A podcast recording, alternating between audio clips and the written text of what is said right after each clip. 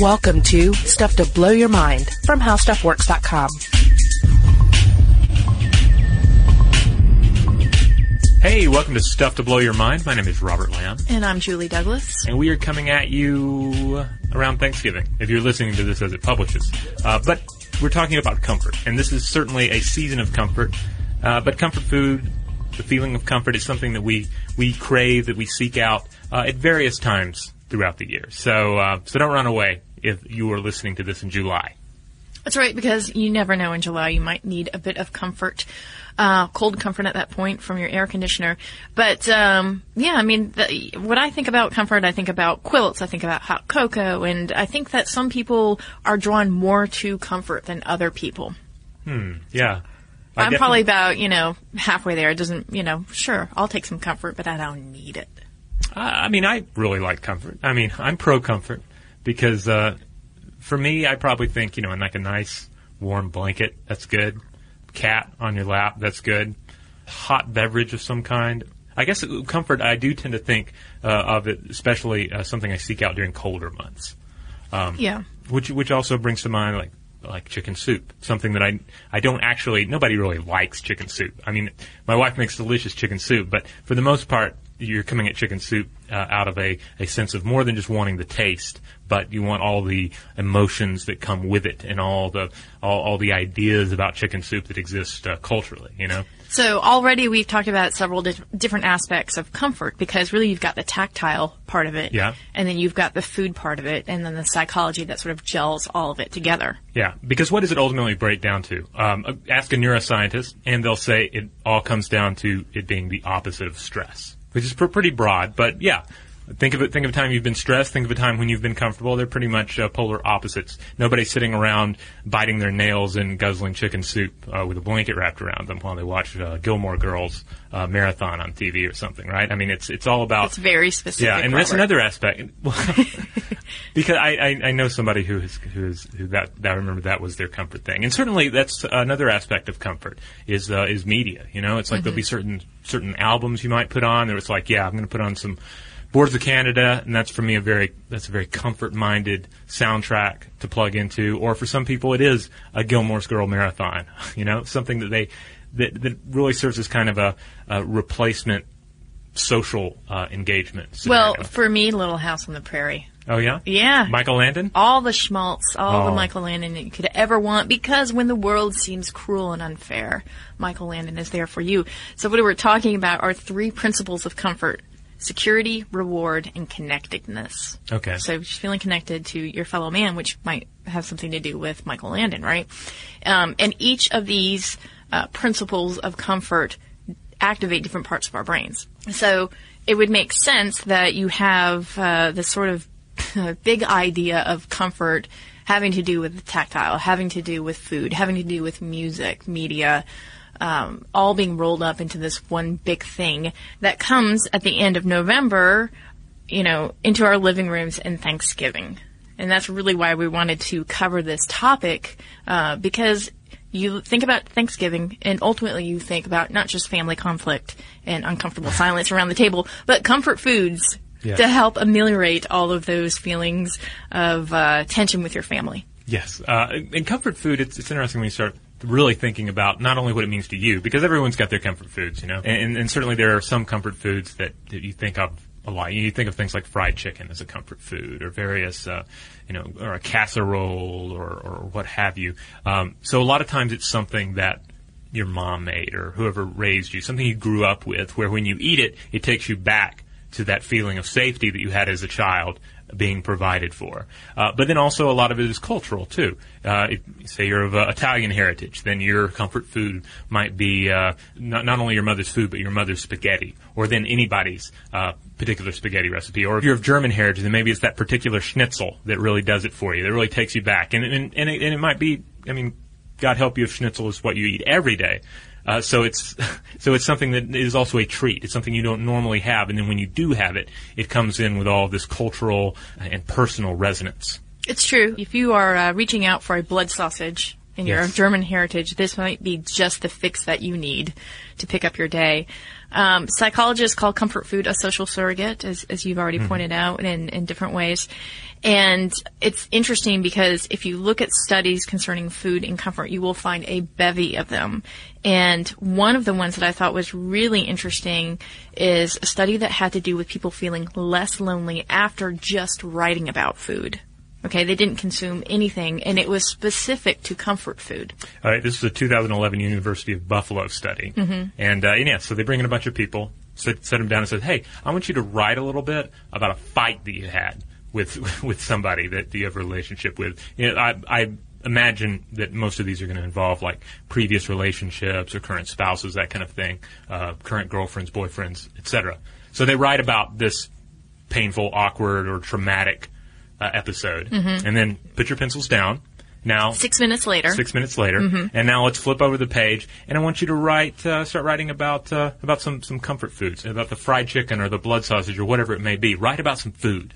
Yeah, that's right. Some people were asked to write about comfort food, while other people were asked to write about a new food experience. Right. So obviously you see right there, the new food experience doesn't have all the sorts of emotional attachments to it because it's a new experience. It's not related back to mom or childhood. So, of course, what do you think the results were? The results are probably going to be that the comfort food is the one that really makes the difference in most of these. Yep, that's right.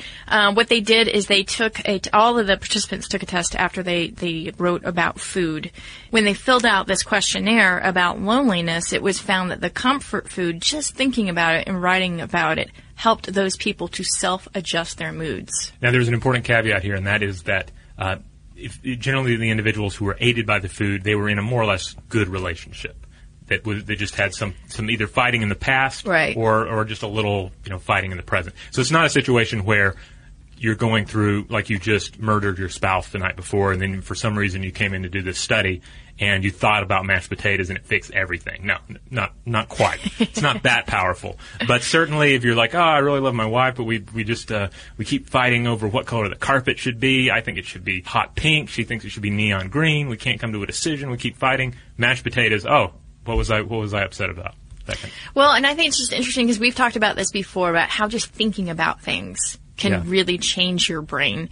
And we talked about this before even in writers who are writing about their characters and people who are reading novels, that their mirror neurons begin to activate as though they were throwing the ball or they were running to escape someone. So, what I started to think about is that's really powerful because a lot of these comfort foods involve fat. And there's another study that actually looks at fatty foods and moods. And this was in the Netherlands. And what they were doing is they were taking 12 healthy individuals, and they all underwent 4 40-minute fMRI tests while listening to music or viewing pictures that induced sad emotions. Now, at the same time, all of these participants received an infusion of either saline or fatty acids directly into their stomachs. This is where the experiment really goes off the rails. Because the other one, it's like, oh, you're writing something and thinking about food. Or I could imagine signing up for this study and thinking, oh, well, they're just going to show me like a Lars von Trier film and then feed me some mashed potatoes. But no, they're going to pump something directly into my stomach after I watch it. That's... in addition to the Lars von Trier film, right? What kind of movie theater is that? You know? Yeah. I wonder if they did show Melancholia to them, because that would be a really great film to try to induce sadness, I have to say.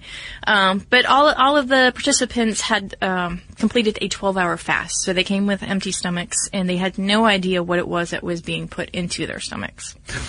Okay, so the results indicated that subjects who received the fatty infusion were less sad when viewing sad pictures or listening to sad music. And then the fMRI test confirmed fewer neural responses to sadness in several areas of the brain in this group. Wow. I'm still overwhelmed just by the weirdness of the experiment, though. But I guess it was important because they wanted to cut out the actual eating of the food and... I don't know, maybe they just really wanted to pump stuff directly into the gut. Well, and what they're also trying to do is to say, hey, it's not just the mind-body link, it is the body-mind link. And we've talked about this before in our podcast about whether or not our guts are really our second brains. Right. And then, of course, they really wanted to look at the nutritional intake. And when you eat food, I mean, it's a no-brainer, but there's a lot going on. It's about smelling the food that you're eating. It's about the texture. I mentioned mashed potatoes, and it's true. A lot of the comfort foods you encounter, it's like a creamy kind of consistency to it. I mean, some people may have beef jerky as a comfort food. That's great. But a lot of comfort foods are kind of like a smooth, easy-to-eat kind of a thing. And again, just having a story about that food as well. You can circumvent that by just pumping stuff directly into the stomach. It's also worth noting on that 2011 University of Buffalo study, they also had another experiment where they found that eating chicken soup in the lab made people think more about relationships if they considered chicken soup to be a comfort food, which again comes down to my argument that chicken soup, even when it's really good, isn't really great because it's chicken soup. Right. But it's all about the idea of it, because like when I think of chicken soup, I think of I'm feeling bad. I'm either, you know, I'm under the weather, and like my mom makes me chicken soup. It's like you can taste the love, right? It's somebody taking the time to make this dish that is all about please get better and feel better because someone loves you. And I feel the same way like when my wife makes it for me whenever I'm ill. You know, what's funny about that is that my mom doesn't cook, never really has cooked. Mm-hmm. So, but I have the same feelings about chicken soup, even though I don't consume it now because I'm a vegetarian. Did she ever make it? No, I was going to say I can look at a can of Campbell's and feel a little warm cockles in the heart there. Well, yeah. Well, you know, I think my mom, I could be wrong on this, and I'm sure she'll correct me when she hears this, but I think it was like she would do like canned chicken soup as well. Because, I mean, she was busy. She didn't have time to make a bunch of... Now, who has time to make like chicken stock from scratch in this day and age? But I'm pretty sure that was canned as well. But still, this was a thing that you had when you were sick. And if you had it, it meant somebody loved you enough to at least open a can. And that was the truth, man. If not, boil down the chicken carcass for hours and create fresh chicken stock. Hey, man, she did many other things, I would say, to help me feel better. And I should also mention that, all right, the 2011 University of Buffalo study, you mentioned the distinction between people writing about new food experiences and people writing about food experiences that they had all this comfort and all of these associations for. But in some cases, you do encounter people's comfort foods that are associated with new discoveries, because ultimately, like, food is this very personal and also kind of selfish thing, you know? So in some cases, it'll be something that we see as a personal discovery. One of the articles I was looking at, I think it was Psychology Today, they mentioned the writer's husband went crazy for Shiraka. Like Shiraka on anything was a comfort food. And certainly you get some spicy and some sweet in there, and Shiraka is amazing. But his whole thing was that this was something he had discovered. This was something that was totally, totally him and didn't necessarily have a connection with his upbringing or his past. No, he just discovered that it was making the reward part of his brain go ding, ding, ding, really, because he was getting a little bit euphoric with the spice there. And I also think that, too, with new experiences and food, you know, you'll pin that a lot of times to travel. Yes. So, you know, sometimes I'll think about things that I've eaten and I will elevate them to the, you know, highest level because I think, oh, I had that in Italy or whatever. And it may not even actually be that great. Yeah. But you still, again, it comes down to why pump this stuff directly into the test subject's stomach. Because, again, food comes to us with a story. Food comes to us with a smell, with a texture, and all of these things that go beyond mere nutrition. And what we're talking about here, too, is really gaming a sense of comfort. Right. Of course, there is the food industry, which is really interesting in this idea of tweaking moods through food. At the national meeting of the American Chemical Society, Karina Martinez Mayorga presented the latest findings from her ongoing study of the effect of various food flavors on mood. And it turns out that molecules in chocolate, a variety of berries, and then foods containing omega-3 fatty acids positively affect mood. It was found, and this is really interesting, it was found that the chemical components of these food flavors are structurally similar to something called valproic acid. And this is the primary ingredient in several pharmaceutical mood stabilizers. Of course, the research was supported in part by a food flavor company, France-based Roberté. Roberté flavors, and the scientists say that food industry companies are joining pharmaceutical companies in the quest for natural mood boosters. So they're not intending this as a replacement for treating clinical depression, but they are saying, like, maybe this could give you a little extra pep in your step. Right. I mean, well, certainly there are a lot of fine arguments out there that a lot of problems with health and even mental health, to a certain degree, can be treated through a proper diet and an informed diet. But again, yeah, think of what comfort foods tend to be. They tend to be soft. They tend to be sweet, smooth, salty. And like we mentioned, sugar and starch, they spur serotonin, neurotransmitter known to increase a sense of well-being, much like Prozac. Salty foods spur oxytocin, the cuddle chemical that we talk about a lot, that we also get from hugs and orgasms. So, you know, that explains the saltiness there. Fat is a good balm for the fear of starvation. So, again, we think back to our naked caveman running through the Serengeti chased by saber-toothed tigers, a scenario that may or may not actually pan out, if you fact check me on that too much. But still, the idea that on a very primal level, we are creatures that are having to run fast to get away from something or run fast to catch something. We need the energy. We need the fat. So that's why the fat is such a balm for fear. We're not going to starve. We're not going to be eaten. On a very primitive level, you know, that drives home. Well, and, you know, it's interesting that you mentioned the fat because it takes me back to the podcast that we did on gluttony and all of that research about how when we lose weight, our body actually begins to game the body to try to get back at the old level because of this fear of losing fat.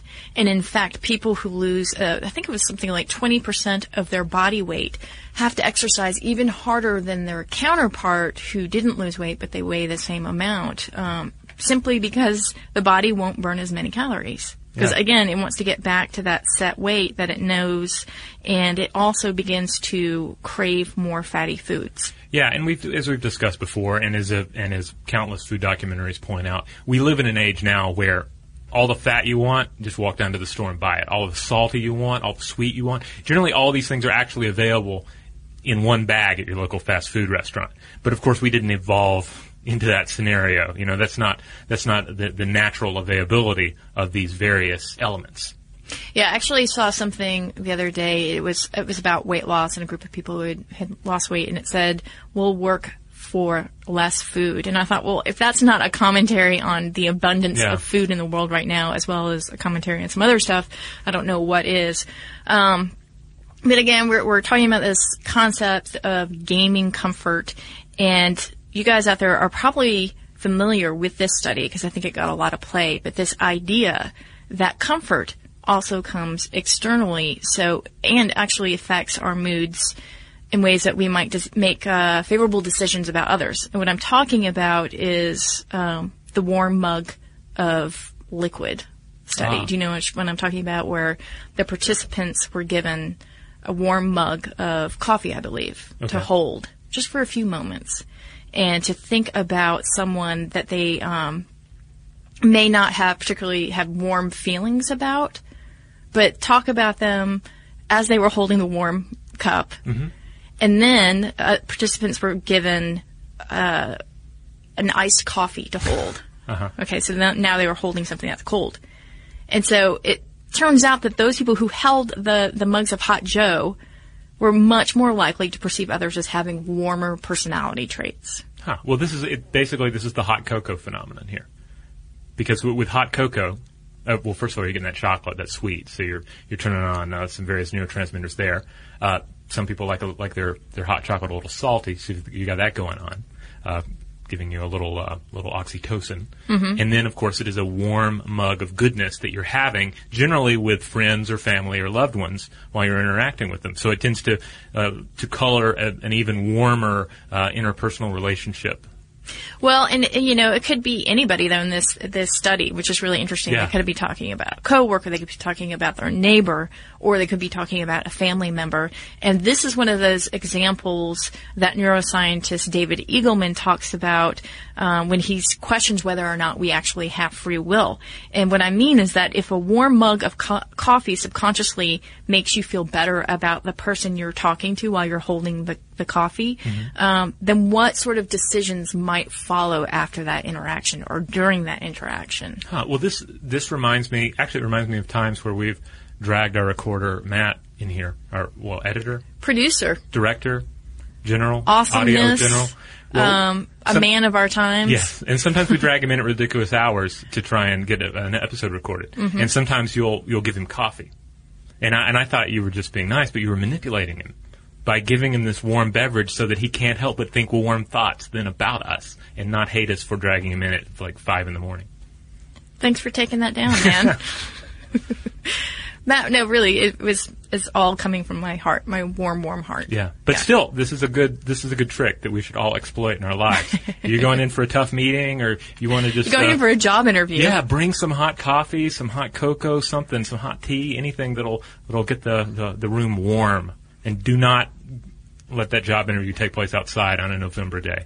Okay, so if you doubt this idea that a warm beverage or even just the warmth itself doesn't affect how we feel, consider a study by Harry Harlow involving primates. Oh, yes, this is the great one where it was with macaques, I believe. Yeah. And you've seen the photos because they're terrifying, depressing, where they have the baby macaques and they're given the choice of two, or they're tested out in two different environments. Mm-hmm. One, there's this metal framework mother that is there to distribute milk through a nipple, mm-hmm. right? And it's just this metal framework. And then there's nothing monkey-ish about it. Yeah, vaguely monkey-shaped, I guess, if you really want to get creative. But for the most part, it's like metal thing with a nipple that feeds baby monkey. Mm-hmm. But then the other part of the test is cover that with fur, and you have a sort of fake monkey with a nipple. It's soft. It's vaguely monkey-ish, but it's covered in fur.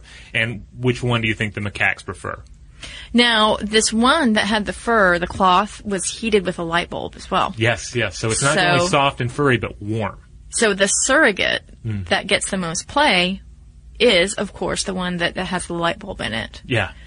Because it turns out that the baby macaques, although they would run and they would get the milk from the other surrogate when they were really hungry, they prefer to spend time with the warm surrogate and cling to it, which tells you that there's something just inherent to this feeling of warmth and comfort and our ability to survive. Yeah, and it reminds me of a study you sent me as we were looking into this podcast as well about the whole cold hands, warm heart thing, mm-hmm. which I have to admit I'd never heard that saying, but apparently it's a saying, cold hands, warm heart. There's a song, too. Really? Yeah. By who? I can't remember, but it comes on our system every once in a while. Okay, well, but the idea is if you shake hands with somebody who has a really cold hand, mm-hmm. it's okay because it means their heart is so warm, they're so full of warmth in their heart and love for their fellow man that is actually affecting blood flow to their limbs, apparently, which I'd never heard of because it sounds ridiculous to me because it sounds like people with cold fish hands, this is like propaganda they put out,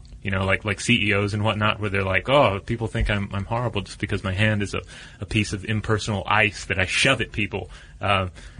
Maybe we should get some data out there that argues the opposite. We don't normally shake, but I think we should right now. Your hand is cold. Uh-huh. Ah. So everything you just described, my friend, is me. And I will tell you that even before I knew about the song Cold Heart, Warm Hands, I used to say to my husband, Cold Heart, Warm Hands. But it turns out you were wrong, and science is there to prove because in this study, they actually looked into it. 2008, researchers Lawrence Williams and John Braugh, they actually debunked this and then found mm-hmm. that physical warmth activates concepts of interpersonal warmth.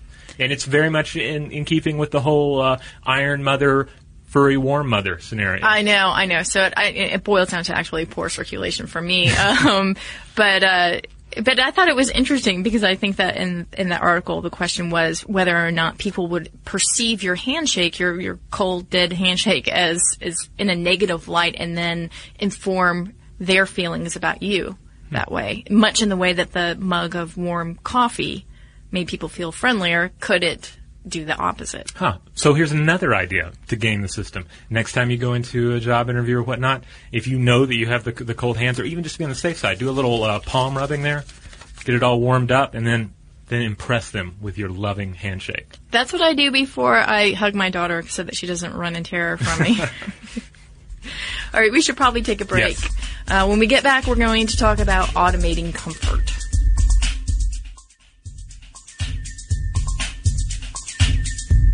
All right, we're back. So we were talking about the experiment with macaques, about the iron mother that's cold and loveless, and the light bulb powered furry mother that all the little macaques go crazy for. Mm-hmm. And of course, we've discussed this a little bit in the past when we've talked about robots. Yeah, we've talked about robots hugging you. And the reason is because hugging is obviously very comforting. And in fact, one study showed that when people engage in a hug for 20 seconds or longer, that actually reduces their cortisol levels, their stress levels, pretty significantly. And this is why you said you always hold your husband in for 20 seconds, like count to 20. And don't let him escape until you hit 20. Yeah, which he kind of tries to wriggle from. But then he submits. You've got to lock the arms. He lovingly submits to my embrace. But, yeah, this is a really quick life hack. So, of course, what do we do whenever we are trying to figure out something that we do human-wise? We look to the robots to see if we can do something similar. And there's something called the Hug Shirt, which I believe we've talked about before. Yes. This is a Bluetooth-enabled shirt made by the UK's Cute Circuit. And it uses embedded sensors and actuators to simulate a hug. Yes. So you could get the same effect. There is the Hug Machine, which was designed by Temple Grandin. Yes. And that is a deep pressure device designed to calm hypersensitive people. Yes. And that's, by the way, the Temple Grandin movie. Great movie. I highly recommend that. Yeah, that is really great. I can't remember, who's the actress who played that? Claire Danes, right? Claire Danes, yeah, who a lot of you know from Homeland. She's one of the main characters in Homeland now. Fabulous actress. Yeah, she did a phenomenal job in that. So there are these different ways that we have tried to create the hug. But what do you do if you're beyond the hug, if you're in a situation where you are actually taking the last breaths of life and you need comfort? Well, few possibilities come to mind. Self-hug, which may not be possible and might not actually work, because generally the self-hug is something you do just to convince other people that you're making out with somebody when you're 10, right? Mm-hmm. And then I guess you could, if you had, like, say... I still do that, by the way. Still do that. Mm-hmm. You could, if you had a pet python, you could unleash the python on you in those final moments. Okay. You could get a combination of things there. Embrace, quick demise, and then you also ultimately feed a giant snake. But you're probably recycling. Yes, but what you're getting at here, I'm sure, is that we should have a robot that enters into the scenario, that enters the room of our dying, and actually tends to our final emotional needs. Yep, this is the Last Moment Bot, or the End of Life Care Machine, which was made by artist and designer Dan Chen.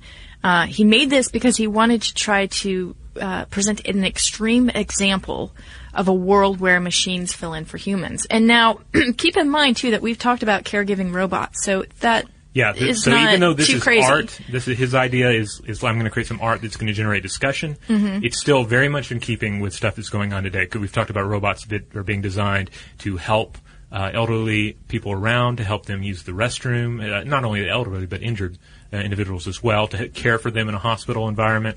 So it's art, but it's like all great art, it has a lot of ties into our real current position and our near future reality. Mm-hmm. It is, I think that the robot and the art installation is incredibly depressing. Yes. Well, that's your argument. I interpreted it differently. And we should describe a little more about what it does. Okay. So you're dying. All right. You're in this hospital room by yourself. That's important to note here. You're in this room by yourself, and then and your signs are being monitored by this machine. And suddenly it realizes that your death is imminent. Mm-hmm. So what happens? It turns on the Last Moment Robot, and it wheels itself over to you there in your soon-to-be deathbed. And what does it do? Well, first of all, it actually embraces you a little bit. Mm-hmm. There are some hug mechanics that go on. It kind of looks like it's rolling dough out of your arm, but the idea is that it's supposed to feel like an embrace, like somebody's rubbing your arm. But now we're talking about this plastic kind of arm thing that comes down. It doesn't. There's nothing very human-looking about it. It's all about the sensation. And then the robot actually speaks to you. Mm-hmm. The robot says, "I am the Last Moment Robot. I am here to help you and guide you through your last moment on Earth. I am sorry that your family and friends can't be with you right now, but don't be afraid. I am here to comfort you. You are not alone. You are with me. Your family and friends love you very much. They will remember you after you are gone." Sucker. No, it doesn't say sucker. It actually kind of sounded like Hal for a second there. Yeah, I was going for a little bit of Hal, a little bit of David. David, from Prometheus, I was going to say. Okay, so what do you find comforting about that? Okay, so I actually like just reading that. It, like, I feel my heartstrings kind of not reading it out loud because that makes it sound like I really love the sound of my own voice, but just reading it on the page when I first read the article about this piece, it connected with me, you know, because it actually reminds me. I mentioned Boards of Canada earlier, mm-hmm. the UK electronic duo who do a lot of very nostalgic, ethereal sounding electronic IDM soundscapes. They have a track called "An Eagle in Your Mind" off the album "Music Has the Right to Children." And it's kind of a somber piece at first, and then it picks up, and there's a voice sample in there where it's kind of a computery voice that says, "I love you." And every time I hear that, even though I know it's just a sample, there's something about it where I'm like, oh, somebody loves me. You know, it still connects with you. And I got that same feeling from reading and in the video hearing the Last Moment Robot's final words to the dying. Even though it's just some sort of speech-to-text kind of scenario going on there, mm-hmm. I feel like it still resonates with you, you know? Okay, I understand that abstractly, but I still feel like it's such a personal thing, and you want to feel connected, right? Because if you're drawing your last breaths here on Earth, wouldn't you want to feel as though you were somehow pinned to the center of it in some way through another person, through someone's eyes? Well, to see the light go out in someone's eyes is just an incredibly personal thing. So I mean, you make it sound like it's to be like it needs to like find a dying person today and go look into their eyes when they die. Oh, no, I know. Just breathe in their soul, and it's wonderful. No, what I mean is for the person who is dying and for the person or persons who are losing this person, it's, to me, in my mind, it would be preferable to have the human connection. Okay, well, I would imagine the human connection is ideal. Certainly, if I were given the choice between saying goodbye or being or having a loved one tell me goodbye on my mm-hmm. deathbed and a robot, I would probably go with the human. Though it should be said, at least the robot's keeping it together here. The robot's like a saint. The robot's like a priest giving you last rites that's done this many times before and can at least fake being sincere about it while also not losing it. Because, you know, you also don't want the robot. There's probably not a setting for the last moment robot where it just loses it and it's like, oh, please don't die. And all that, you know. Well, maybe there is, because, you know, if that were to actually come to fruition, they would obviously the people who created the robot would want to try to simulate the experience so that you could draw as much comfort from it. And some people might draw comfort from the freak out. Yeah, because the message of the robot is pretty straightforward. It's like, hey, you're dying. It's cool. Everyone does this. You had a good life. Everyone loved you, and now it's time to turn it off. Yep, I'm just saying I would feel gypped. I'd be like, really? You're the last thing that I see?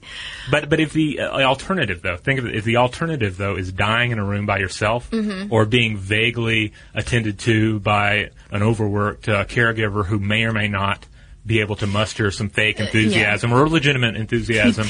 Well, enthusiasm isn't the right word. Compassion for your last moments. Then I can see the robot as being the preferred method. Okay. True. Here's one situation that I will get behind, though. Okay. And this is this idea that you could seek a virtual psychologist. And we've actually mentioned this before, but NASA, in their program called the Virtual Space Station Psychologist, just came out of its 4-year pilot program to try to have some of their participants really reach out to this virtual psychologist mm-hmm. and gain some self-help care. Yeah, it's essentially the idea we're talking about here is you're on a long-distance space journey or you're in space for a while. You may or may not, maybe you're alone, maybe you're dealing with a small group of people, but as we've discussed before, that's a very intimate environment. Mm-hmm. And also you're dealing with a lot of biological funk that's going to be going on as your body adjusts to life in a semi-weightless environment. In the best cases, being locked away with a group of people is going to get old, but then throw in a lot of vomit and it's just going to get worse. So maybe you have a laptop in a room. It's kind of like the confessional room, you know, in all the reality shows where you go in and you either you talk to this thing and you actually have some back and forth interaction, or perhaps it's more like a questionnaire, multiple choice, like how are you doing today? A for great, B for okay, or C for I want to launch Carl out of the airlock. And and then the machine will ask you, well, why do you want to launch Carl out of the airlock? And you're like, well, I feel like he's just been kind of cold recently, and I'm reaching out to, you know, a part of it is like, let's get the astronaut actually processing some of this instead of it just brooding inside you. Yeah. And then also it could conceivably launch some tips grounded in actual psychology at you, give you some text to read about what you're feeling or what you should be feeling? Yeah, the idea is that these virtual psychologists provide a problem-solving treatment. Yeah. And so I'm not discounting, flesh psychologists, because I think there are many, many talented ones. But some of the success that I think that happens in therapy is that it's the talking cure. It's a lot of people sort of talking through the problems and in doing so finding areas that they need to work on or areas that they can find solutions for. Yeah, because if you've been to a therapist, and I highly recommend it if you're even considering it, if you think, maybe I should go to a therapist for this, then do seriously consider it because it can be very helpful. But there are times where you might find yourself thinking, hey, this isn't like on TV. This person's not telling me how to solve my problems. A lot of this is me talking through it and someone nodding and writing something down and interjecting a little bit. It's easy for people to make fun of that and belittle it and say, it was just me doing all the work. But that's kind of what's happening. It facilitates you actually working through what you're feeling. Well, and ideally, this program would have the sort of great sophisticated feedback that you might get from a human psychologist in the works. Hopefully this will be something that will come online later. But I did want to mention that 29 current and former astronauts have been consulted for the project, and the trial has shown pretty good results in treating depression, and this is according to James Cartrain. He's a clinical psychologist at Harvard Medical School. And future tests with firefighters and EMTs could help launch a more widespread use of the self-help software and eventually bring it to the public. Yeah, and just a quick example from real life of actual interpersonal tension causing problems for space flights. In 1985, a mission on Russia's Salyut 7 space station was scrapped after colleagues noticed the commander seemed uninterested in his work and spent hours looking out of the window on the ship. And then 3 years earlier, a mission on the same station was somewhat hampered by tension between two astronauts. So, also maybe it was haunted. I don't know. That could be a possibility as well. But no, I mean, I guess that underscores the reason why you need to have people feel as good as they can up there on their missions, because obviously a lot of things could go wrong. All right, so there you go. A little insight into comfort and what it is. As you're seeking out comfort this holiday season or the next or just after a tough day at the office or a breakup or whatever, because we didn't even mention ice cream after a breakup, right? I mean, that's another motif that you run into. Yeah, I don't... You never did that? No. Yeah. I don't understand that. They do it on TV. It's cold. It is cold, yeah, but it's also fatty and sweet. Cold comfort. Yeah. Okay. So I want to leave out with just a couple of quotes here about comfort and about our search for comfort in life. First of all, here's a little bit from C.S. Lewis. He said, "If you look for truth, you may find comfort in the end. If you look for comfort, you will not get either comfort or truth, only soft soap and wishful thinking to begin, and in the end, despair." And then our good buddy Aristotle said, "We live in deeds, not years, in thoughts, not breaths, in feelings, not in figures on a dial. We should not count time by heartthrobs. He most lives who thinks most, feels the noblest, acts the best." Also, I wanted to thank Mike C. for writing in and asking us to do a program about the science of comfort. So take all that with you as you eat some comforting foods and do some comforting things. And we would love to hear from you guys if you want to write in about things that you get comfort from, and more importantly, your analysis on what is comforting and why is it comforting. What memories... what personal history is wrapped up in that particular item, thing, or experience? And then what about the science of it? Is there something salty? Is there something sweet? Is it releasing oxytocin into you? Let us know about all of that. We love to hear from people. You can find us on Facebook, and you can find us on Tumblr. We are Stuff to Blow Your Mind on both of those. And on Facebook, you certainly give us a like. We can always use a little more support. And if you want to find us on Twitter, we're on there as well. And our handle is Blow the Mind. Also, if you have any thoughts on the Last Moment Bot, you can always drop us a line at blowthemind@discovery.com.